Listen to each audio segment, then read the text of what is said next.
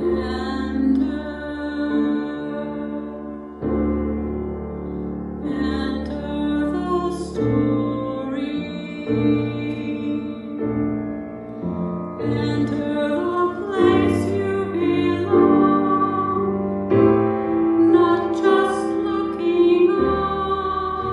to the podcast for Epworth United Methodist Church in Berkeley, California. I'm Pastor Kristin Stoneking. Our mission at Epworth is to live out God's love for all. We strengthen our faith as we worship, study, develop a creative, supportive community, and serve others. Together, we encourage each other, challenge each other, and welcome all people on their journey of faith.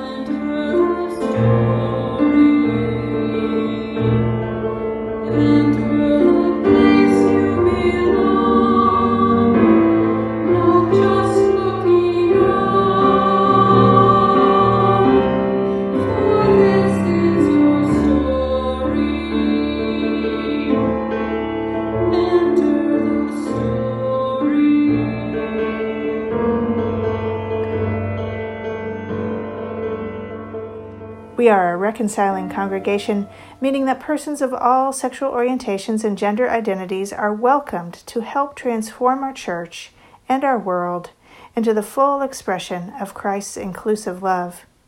We are a sanctuary church, advocating for the rights and dignity of immigrants, and we stand in solidarity with the movement for Black lives.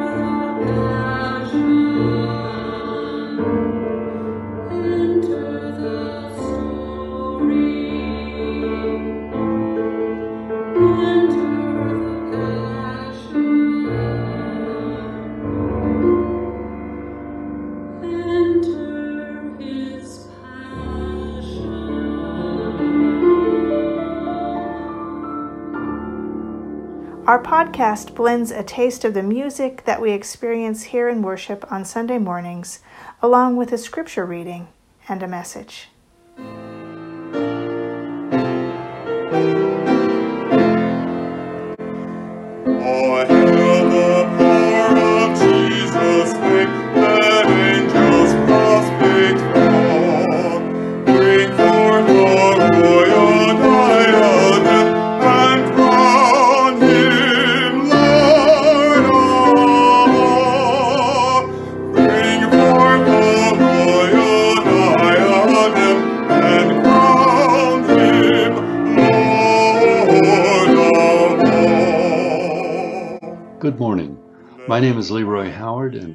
Grateful member of the Epworth congregation. Today's reading is from Mark chapter 11, verses 7 through 10. In this chapter, Mark describes Jesus' entry into Jerusalem in advance of the Passover observance. He has instructed his disciples to collect a colt for him to ride into Jerusalem. Then they brought the colt to Jesus and threw their cloaks over it, and he sat on it. Many people spread their cloaks on the road, and others spread leafy branches that they had cut in the fields. Then those who went ahead and those who followed were shouting, Hosanna!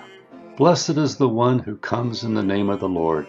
Blessed is the coming kingdom of our ancestor David. Hosanna in the highest heaven. The word of the Lord.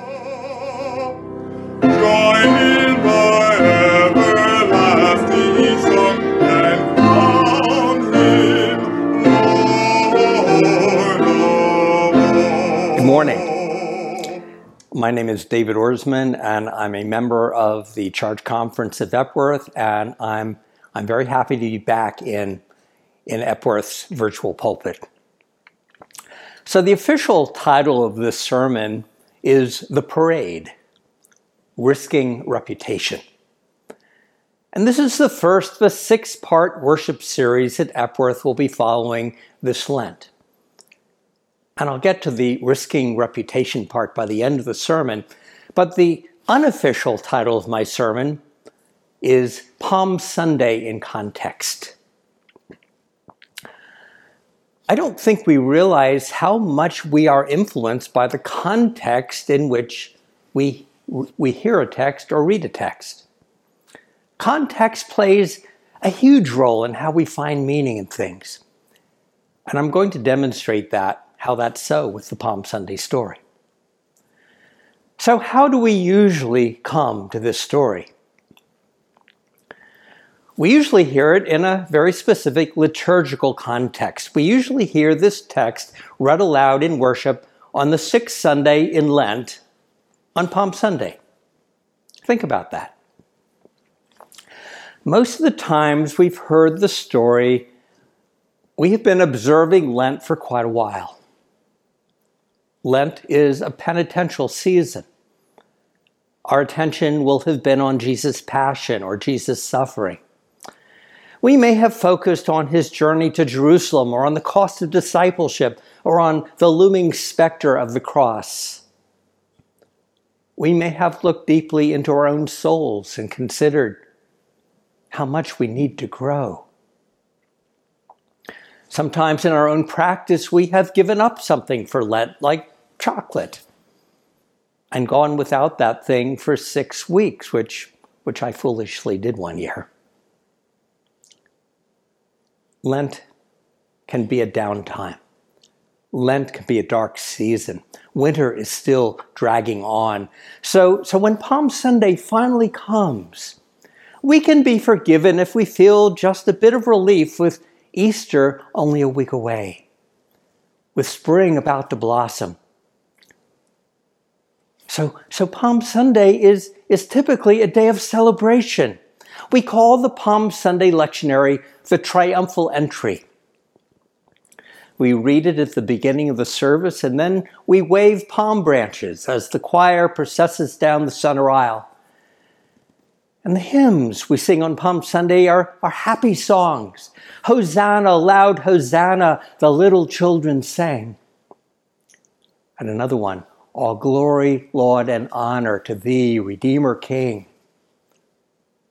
So, in this liturgical context, with Palm Sunday as a day of celebration, a day of anticipating Easter, a day of letting go of the darkness of Lent, it's not hard to understand that though we stand at the beginning of Holy Week, we, we frankly skip over the, distress, the distressing events of Holy Week so anxious are we to get to Easter and its joy and its victory. So that's the usual context in which we hear and read the Palm Sunday text. And honestly, it's a reading of the story that robs it of so much of its power. so context matters. There have been two times when I preached on, on the Palm Sunday story in something other than the usual liturgical context. I was drawn both times to the Palm Sunday story by something that was happening in the news, something that was contemporary, something that was going on in the world. Both times, that context revealed layers of meaning in the story that I w- had not seen and would not have seen otherwise. The first time I preached off lectionary on Palm Sunday was February 25th, 1979. Now I know that date because I have notebooks of the sermons I've written. So 1979. Imagine a much younger version of myself with no gray in my hair, no lines from my face. Imagine a much younger David who began his sermon 42 years ago this way. And afterwards in coffee hour, you can tell me if it still preaches. But here's what I said. A few weeks ago, in 1979, I saw one of the most amazing things I've ever seen on TV. It was the return of the Ayatollah Khomeini to Tehran after years of exile in Paris. Khomeini is the religious leader of, of the millions of Muslims who live in Iran. And I was struck by the outburst of emotion when he returned home again. Thousands upon thousands of people cheering and trying to reach out to touch him. It was a startling thing to watch. This kind of emotionalism is really foreign to our religious experience in America. Our culture distrusts overt emotionalism we prefer a more rational approach to things. Suddenly, as I, as I was watching all this go on, a thought came to mind. This is how it must have been when Jesus entered Jerusalem on Palm Sunday. Crowds were lining the road. People were in the same kind of emotional frenzy. They cried, Hosanna! Blessed is the one who comes in the name of the Lord. They lined his way with palm branches. They, they reached out to touch this dynamic, magnetic, religious leader from Nazareth. So that's what I said 42 years ago. The homiletician in me would have urged the 27 year old David to go deeper. Surely there, there was more than, it was about more than Jesus being a dynamic, magnetic religious leader. The crowd's excitement was coming from a deeper and darker place. It was coming from a profound hope that Jesus would be the promised Messiah, that by entering and occupy Jerusalem, its liberation from an oppressive empire would be set in motion. So Palm Sunday has this in parallel with Ayatollah Khomeini's return to Tehran 42 years ago. Joyful crowds full of hope that the rule of their oppressors was coming to an end. The, the 27 year old David missed that connection, but he found another one. The title of his sermon in 1979 was The Donkey and the 747. Jesus entered on the back of a borrowed donkey in humility and peace while Khomeini intentionally projected power and glory as he arrived on a chartered Air France 747 jet. I expressed anxiety 42 years ago about that symbolism, that display of power. I wish my anxiety had been wrong. Khomeini's return was one of the defining moments of the 20th century, setting off a chain of events with devastating implications for America and for the peace of the world. So, in that context, Palm Sunday teaches us that, the triumphal entries are not necessarily good things. Well, there's one other time I preached on Palm Sunday off lectionary, and that was last June. And I preached that sermon here at Epworth, virtually. What was the context that drew me to the Palm Sunday lectionary that time? Well, I was distressed by the desecration of a holy place, by the, by the desecration of St. John's Episcopal Church on Lafayette Square, now Black Lives Matter Plaza.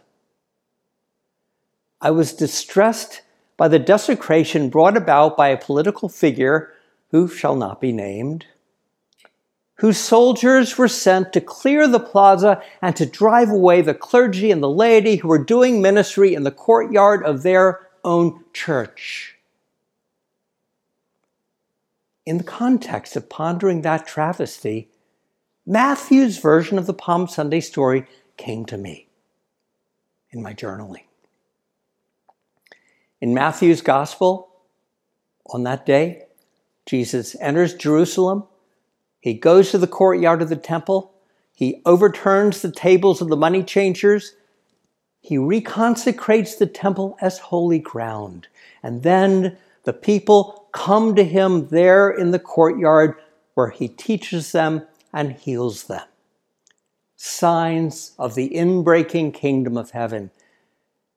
So when I read the story in that context, it helped me realize what was upsetting me so deeply about that photo op. As I said, it was Palm Sunday in reverse. So context matters. Today we come to this story in yet a different context. In case you haven't noticed, today is not Palm Sunday. It's the first Sunday in Lent. This year during Lent, Epworth is following a worship series developed by Marcia McFee based on the New Testament scholarship of Amy-Jill Levine, a very fine scholar. During Lent, we will focus on six moments from the story of Holy Week, six snapshots from the last seven days of Jesus' life. We as a congregation will be challenged to imagine ourselves in those moments, the first of which is Palm Sunday.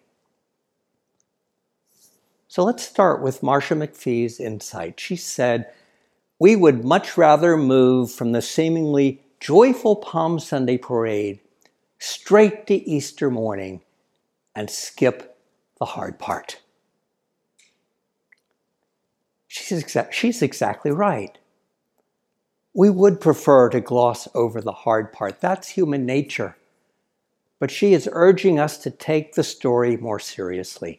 Palm Sunday is more than celebrating a happy parade. Palm Sunday is more than waving palm branches and bringing them home after church as souvenirs. Palm Sunday is more than singing happy songs about the little children welcoming Jesus. Palm Sunday is more than a triumphal entry, if that's what it even is in the first place. Palm Sunday is more than a day to anticipate the victory of Easter. If that's as far as we go when we hear this story, then we've missed its true power.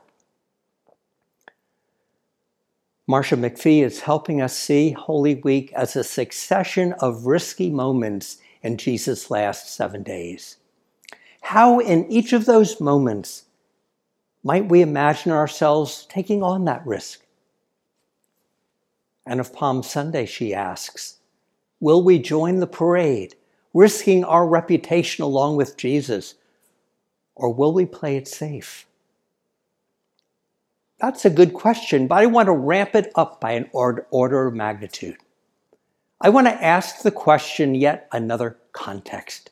I want to remember and consider the context of Jesus' life and ministry in what happened. In that context, I want to ask what does the story mean? What was the risk that Jesus was taking on? So think back with me. He spent his first 30 years in Nazareth. He grew up there. He followed in the footsteps of his father Joseph. He became a carpenter. And being a carpenter is a, a fairly risk free occupation. When you're a carpenter, if you make a mistake, it's easy to fix. If you cut a board too long, you can cut off another piece and make it the right length. If the nail goes in crooked, you can pull it out and hammer it in again. But as Mark begins his gospel, Jesus has just turned 30 and he has gone to the Jordan to be baptized by John. And as he comes up out of the water, the Spirit descends on him, and Jesus hears a call. And he follows that call. And it changes his life forever. He becomes a rabbi, a teacher, a healer. He is given a message the time is fulfilled and the kingdom of God is at hand. For three years, he follows this call. He preaches this message. But you know, at any moment during those three years, he could have changed his mind and gone back to Nazareth, gone back to being a carpenter. But then came Palm Sunday. You know, there are moments in each of our lives when we face critical decisions. When we have to choose whether to go this way or that, when we know that if we make the hard decision to go in that direction, that once we take the first step, there can be no turning back. A moment of no turning back. That's what Palm Sunday was. That's what the parade meant. Once Jesus rides into the city on a donkey with everything that entry symbolized. He had announced himself to the people of Jerusalem to be their Messiah, and the people were receiving Jesus as their Messiah. That's why I changed the text of this sermon from Matthew's to Mark, because Mark makes it explicit. Listen to what the crowds were saying in Mark's telling of the story.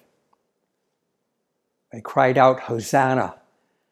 Blessed is the one who comes in the name of the Lord. Blessed is the coming kingdom of our ancestor David. That last line is only in Mark. But that line reveals why this moment is so risky, so dangerous. The crowd is explicitly receiving him as their long expected Messiah. The crowd is applauding the coming kingdom of God, which will replace the kingdom of Rome. All this is happening in full public view, and it's risky business. As Jesus enters Jerusalem, the die is cast. There's no going back. Jesus has confronted Rome. Jesus has defied Roman authority. Jesus has committed an act of civil disobedience, totally aware of the consequences, totally aware of what the empire will do. So Palm Sunday is beyond risky, beyond risky. I can't imagine how frightening it was to take that step. I can't imagine Jesus' courage. I can't imagine Jesus' faith, believing this was God's will for him and then doing it. I can't imagine the strength of Jesus' hope that this would turn out to be gospel good news. That this parade would somehow bend the moral arc of the universe toward justice. That the kingdom of God was truly at hand and that this was the time, right now. Palm Sunday. So much more than a happy interlude seven days before Easter. Palm Sunday was the day when Jesus sat on that donkey and took the decisive step from which there could be no turning back. Ride on, King Jesus, no man can ride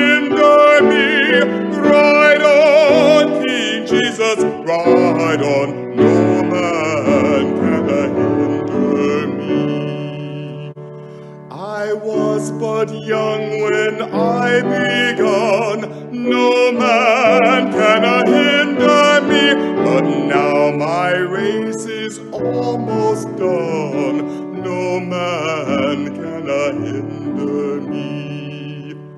Ride on, King Jesus, no man can hinder me. Ride on, King Jesus, ride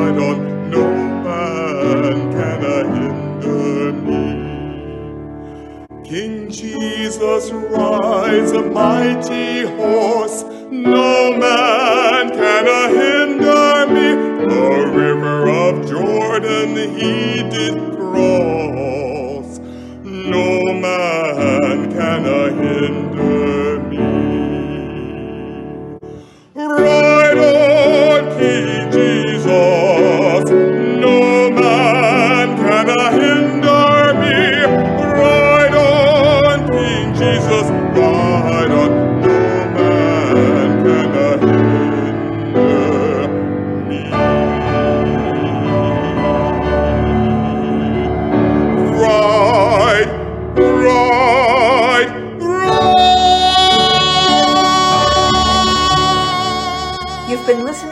podcast for Epworth United Methodist Church in Berkeley, California. Wherever you're located, we'd love for you to take a next step in growing in faith in this community. Our online worship is at 10 a.m. on Sunday mornings on Facebook, YouTube, and on our website at epworthberkeley.org. Or you can fill out an online Connect card at epworthberkeley.org backslash connect. Have a great week.